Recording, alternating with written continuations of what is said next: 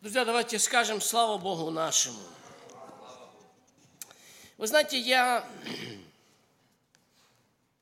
замечаю, что в христианской жизни очень важно знать и понимать, в какой период времени мы живем. Очень важно, я думаю, вы все понимаете, это, это мысль очень простая, если, если бы, например, вам сказали, что до пришествия Христа осталось два дня, изменилось ли что-то в ваших поступках или нет? Думаю, что изменилось бы. Информация, которая бы дала бы, дана была бы нам относительно того, где мы с вами находимся в данный период времени. И мне просто стало интересно, друзья. Вы знаете, что я когда перечитывал Евангелие недавно, я понял, что Господь использует специальный язык. И мне интересно, ли мы этот язык понимаем с вами. Вот мы читаем Евангелие уже столько лет – Столько времени мы читаем с вами Евангелие. Я буду читать то, что говорил Господь. Он говорил это о времени, в котором должны жить христиане последних дней. Давайте обратимся а, к Евангелию Луки, это 12 глава. И я прочитаю, а, я не знаю даже, как назвать. Это притча, наверное. Скорее всего, это притча. Но давайте обратимся к тексту, и мы очень коротко над этим порассуждаем. Ибо где сокровище ваше? 12 глава, 34 стих. Ибо где сокровище ваше, там и сердце ваше будет, друзья. Не есть. Там сердце ваше что? Будет. Смотрите, дальше написано так. Да будут чресла ваши препоясаны, светильники горящие. И вы будьте подобны людям, ожидающим возвращения Господина своего с брака, дабы, когда придет и постучит, тот час отворить ему. Блаженно рабы те, которых Господин пришед найдет бодрствующими.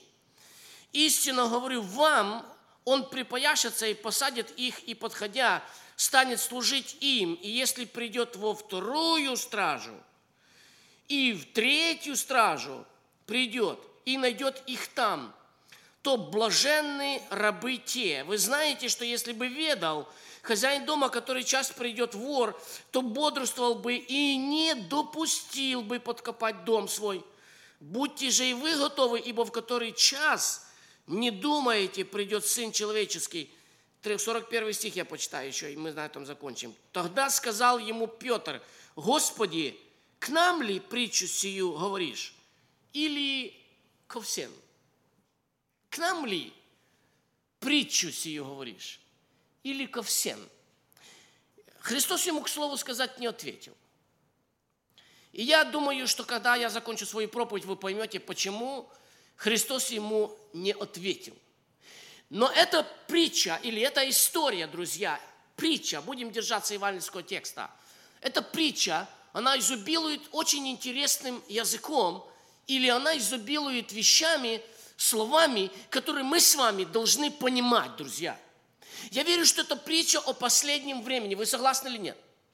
Это притча о времени, когда Христос должен возвратиться. Он еще не возвратился. Это притча о том, как надо ждать возвращения нашего Господина. Эта притча касается нас с вами, друзья, потому что мы живем в такое время. Вы знаете, когда Он придет? Кто знает, когда Он придет? Никто не знает, когда Он придет. Но здесь притча описывает, как надо правильно Его ожидать. И смотрите, друзья, во-первых, я хочу остановиться на нескольких моментах. Первый момент, на котором я хочу остановиться, написано, когда он придет и что сделает? И постучит. Кто знает, что означает он постучит? Кто понимает, о чем вообще Христос говорит? Христос говорит, вот будут последнее время. Вы должны быть похожи люди, на людей, которые ожидают стука жениха, которые ожидают стука жениха. Вы понимаете, друзья, что мы ждем с вами или нет? Он еще не пришел. Прежде чем он придет, он должен что сделать? Постучать. Мы должны услышать то, что не может услышать человек спящий. Мы должны понять, что этот стук подразумевает, что с другой стороны дверей кто-то находится – Друзья, я не собираюсь углубляться в это все, но вы должны понимать, о чем я говорю. Христос еще не здесь, да, но как часто бывает, что Он стучит, И мы просто этого, что не замечаем. Не только мы с вами. Я сейчас, я сейчас подойду к этой мысли. Я, я хочу ее объяснить немножко глубже, потому что, э, на мой взгляд, друзья, знаете, э, то, что, то, что подразумевает, то, что вложено в это понятие постучит, это приблизительно следующее. Помните служанку роду, которая услышала, что кто-то стучит в двери. И она вышла и открыла, и видела Петра. И она ничего не поняла, что это был Петр, или она перепугалась, или что там с ней случилось. Но она Петра не впустила тогда. Она от радости побежала, начала, помните эту всю историю из деяний, Петр Бедолага там стоял, дожидался, пока ему вторично откроет. Но, но состояние приблизительно вот следующее, понимаете, Христос еще не пришел, но Он регулярно стучит к своей церкви перед пришествием это будет, будет некоторое событие. Э, в сам текст притчи он подразумевает, смотрите, если придет его вторую стражу, если придет в третью, так в какую он придет, во вторую или в третью? К слову сказать, о четвертой страже я сейчас к стражам немножко перейду и поговорю об этом немножко. Но, друзья, поймите, поймите церковь последнего времени, она должна быть в состоянии таком, когда она ожидает и переживает, что все стою у двери и стучу, друзья. Все стою у двери и стучу. Это обозначает, что мы должны собираться на собрания и ожидать на собраниях, чтобы он постучал в наши собрания, друзья. Чтобы в наших собраниях начало что-то происходить. Чтобы в нашем собрании собрании возвращались Петры из этого, из, из, из этих темниц, понимаете? Чтобы в наших собраниях, друзья, начали происходить какие-то вещи, которые бы реально привели бы людей к осознанию, что это Бог стоит. Знаете, что здесь интересно, друзья? Интересно то, что ожидающие ожидают его стука, и, и в большинстве случаев, когда он стучит, он находится не внутри, он находится где? Он находится вне, он находится снаружи где-то. Понимаете, друзья, что Христос дает нам намек, что в последнее время очень много будет служений, где мы просто его в наше служение что не будем пускать. Мы не будем давать возможность ему зайти в эти служения хотя Он Господин, и хотя, и хотя все говорят, мы Его ждем, мы Его ждем, но здесь намек Писания на то, и вы, я думаю, вы согласны со мной сегодня, что очень много служений, они заполнены чем хочешь, но не присутствием нашего Бога, друзья, не присутствием силы Его. Как мы сегодня молимся, скажите? Ну, давайте, давайте практическую сторону возьмем сегодняшней нашей молитве больше похоже на, на бодрствующих или на, на спящих сегодняшняя молитва. Но я буду говорить реальные вещи, потому что, понимаете, друзья, кое-что, если мы, если мы не скажем и не назовем вещи своими именами и будем притворяться, что все у нас в порядке, то оно никогда не изменится. Но если мы встанем и скажем, что-то неправильно – Давайте чуть-чуть, друзья, разберемся с стражами, совсем немножко. Я перечитывал некоторые места Священного Писания и смотрел, друзья, в древности, в Ветхом Завете было три, три, три стражи. Было три ночных стражи. Новозаветнее время, оно описывает нам четыре стражи. Стражи начинались, э, ночные стражи начинались с 6 часов вечера. И если, если верить э, древним писателям, оно и соответствует евангельскому тексту. Я не буду вам сегодня доказывать, но, например, примерно, если вы будете читать о том, когда он ходил по воде, то он шел в четвертую стражу. Написано, в четвертую стражу. Здесь описано вторая и третья. Первая стража, это была, наверное, самая легкая стража. Это была стража с 6 часов вечера до 9 часов вечера. Это была первая стража. Редко в Писании вы найдете что-то о первой страже, потому что первая стража еще даже не все позасыпали. Христос говорит, что его пришествие будет во вторую или в какую? Или в третью. Вторая стража начиналась с 9 вечера и заканчивалась в 12 часов ночи. Третья начиналась в 12 ночи и заканчивалась в 3 часа ночи. И последняя или утренняя стража, они там еще по-другому называются, они еще назвались пение петухов и так дальше, неважно. Последняя стража здесь не описана. Христос нас подводит к очень интересной мысли, потому что если вы читаете Евангелие, вы должны замечать этот язык, где написано, что в полночь раздался крик вот жених идет. Друзья мои, вторая или третья стража. И дальше он говорит, что когда он придет, где-то приблизительно в этот период – Будет ли это вторая стража или третья стража, я не знаю. Будет ли это полночь, Писание нам не дает. Но Библия говорит, Он хочет найти нас бодрствующими. Вот об этом я хочу очень коротко сегодня проповедовать, и мы с вами об этом помолимся. Вы понимаете, что обозначает человек бодрствующий? Я не знаю, ли вы когда-либо ехали сонные за рулем, ехали или нет. Ехали, когда вам сильно хотелось спать. Что вы делали, когда, когда вам сильно хочется спать? Что вы делали? Жевали семечки, я не знаю там. Я себя по щекам бил. Ненадолго хватало, правда. Да? Но я знаю, друзья, за рулем очень трудно бороться со сном. Знаете почему? Потому что нету движения, ты сидишь на одном месте. Но если, например, ты сонный, тебе хочется спать, ты находишься даже в квартире в своей. Знаете, какой рецепт для того, чтобы сбросить с себя сонливость? Знаете какой? Надо встать походить. Надо чем-либо что? Заняться. Надо начать что-то делать, друзья. Надо начать что-то делать. Теперь послушайте меня. Я хочу, чтобы вы понимали, что я говорю сейчас о вещах духовных. Христос придет во вторую или в третью стражу ночи. Это время, когда человеку самое больше будет хотеться спать.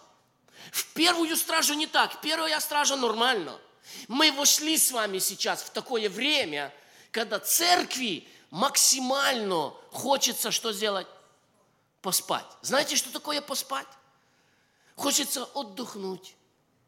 Хочется получить удовольствие. Хочется просто посидеть дома, в конце концов. И так не хочется ничего делать, друзья. А? Аминь? Сегодня попробуйте найти проповедников. Да? С хором, с тружениками. Чем дальше, вы, обратите внимание, ну такого раньше как-то не было. Сейчас чем дальше, тем труднее найти человека, который бы захотел что-то делать. Почему? Потому что спать хочется. Вы понимаете? Я даже больше вам скажу, друзья, Просто прийти в собрание временами для людей – это сегодня большая нагрузка. Ну так или нет? Объявляем молитву, вроде бы. Правда? Объявляем, не каждый же день объявляем квартальную молитву. Не всегда это делаем. Объявляем молитву. Звоним одному человеку в одном месте, другому человеку в другом месте, в третьем месте. Почему? Потому что, друзья, время настало такое – которое клонит нас всех ко сну. И я знаю, друзья, что многие могут притворяться и говорить, что мы такие духовные, но, но оно действует сегодня на всех нас – вот это время, оно действует на нас всех. Нам всем хочется расслабиться, по, по, отдохнуть, поехать куда-то туда, что-то сделать такое, знаете, для себя, заработать немного денег, и еще что-то, еще что-то. И мы забываем, друзья, что это, эти вещи, понимаете, знаете, что, что когда вы перечитываете эти, эти места, вы должны понимать некоторые моменты. Смотрите, во-первых, ночные стражи, они были для всех или не для всех. Апостол Петр задал вопрос Христу. Говорит, это для нас или для всех? Скажите, это для, для кого-то особенно или для всех? Понимаете, друзья, что этот стих Писания написан для всех. Все бодрствуйте. Но скажите мне на практике, как вы думаете, будут ли все бодрствовать или нет? А? Нет. Не будут. Насколько я понимаю, друзья, стражи во время древней они назначались для тех, кто сидел э, у костра и сторожил чья обязанность была, друзья, в том, чтобы враг не прошел. Это были особенные люди, которых отделяли караул, так называемый, да? Это были караульные. Не знаю, как по-английски сказать.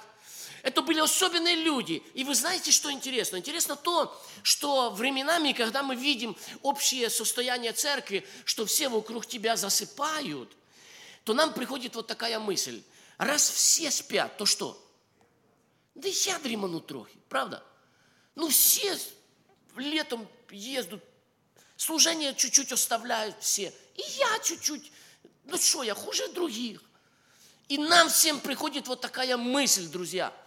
И я не хочу сегодня никого осуждать, абсолютно. Я беру евангельский текст и стараюсь вам объяснить и показать, друзья, смотрите, что страж бодрствует, несмотря на то, что все вокруг него что? Спят. Понимаете меня? Я еще раз повторю эту мысль. Не смотрите, друзья, что все вокруг тебя спят. Писание говорит в последнее время, вот будет такая, такие дни, когда я буду возвращать, я буду стучать, друзья. И дальше там, знаете, там есть одно очень интересное обетование. Запомните это обетование, друзья. Я, меня это обетование в свое время сильно потрясло, потрясло до глубины души. Вы можете себе представить, что вы придете на небо, на небо, и на небесах вас встретит прославленный Христос, великий, в своем, в своем венце, друзья, в своей белоснежной одежде. Вы можете себе представить такую встречу, да? И потом вдруг Христос возьмет, снимет свой венец и начнет тебе служить. Так написано или нет? Давайте прочитаем еще раз. Блаженны рабы те, которых Господин нашел, нашед найдет бодрствующим, пришед найдет бодрствующими. Истину говорю вам, он припояшется и посадит их, и подходя станет служить им. Я, если честно, друзья, я не могу представить себе ситуацию, что это будет. Да? Но вот послушайте меня, будет особенный, интересный класс людей, которые, когда они придут на небо, Христос возьмет их за руку, скажет, пойдем, там приготовлена особенная комната для вас. И в этой комнате служить будут не ангелы, а я буду служить вам. А знаете почему? Потому что когда все спали, то ты не спал. Я заканчиваю свою короткую проповедь. Я не хочу, друзья, углублять это место Священного Писания. Я заканчиваю свою короткую проповедь, и я дам просто вам практический пример, что обозначает не спать сегодня. Все очень просто. Знаете, что значит не спать? Не спать, друзья, это вовремя помолиться. Не спать, друзья, это вовремя читать Слово Божие. Не спать, друзья, это не пропускать сегодня собрание, хотя все пропускают. Не спать сегодня, друзья, это сегодня через силу делать какие-то вещи, которые делать не хочется – и, и тебя никто не осудит, если ты, может быть, это и не сделаешь. Но ты себя пересилишь. И ты сбросишь с себя эту дремоту и сделаешь это. И вот это то, друзья, что откладывает особенную награду тебе на небе. Потому что, вы понимаете, друзья, что мера твоего усилия и мера твоего посвящения, она именно вот эта мера способствует мере твоей награды. И то, что ты преодолел себя в малом сегодня, и ты пришел сегодня на эту молитву. Друзья, сейчас хорошо, мы хорошо сделали, что пришли. А теперь нам надо еще одно дело хорошее сделать. Знаете какое? Хорошо помолиться. Нам надо сейчас хорошо помолиться. Знаете, почему нам надо хорошо помолиться? Потому что, друзья, когда я бодрствую, а возле меня 10 спят, то мне надо так молиться, чтобы и за себя, и за тех 10 которые возле меня спят. Аминь. Аминь. Вот так, друзья. Мы должны сегодня так помолиться, чтобы за всех, которые спят. Мы их не осуждаем. Мы понимаем, что есть ситуация, может быть, и я где-то окажусь в положении спящего. А кто-то будет бодрствующий и будет за меня молиться. Но мы сегодня собрались, друзья, в ночную стражу для того, чтобы помолиться за всех спящих. Во-первых, самому взбодриться, да? Самому, друзья, сегодня подняться из этой дремы, знаете, войти в Его присутствие и совершить молитву, чтобы она взошла пред лицо Божье и была услышана за всех спящих, которые сегодня спят, и они пробудились. Аминь. Склоняем колени для молитвы. Ава, Отче.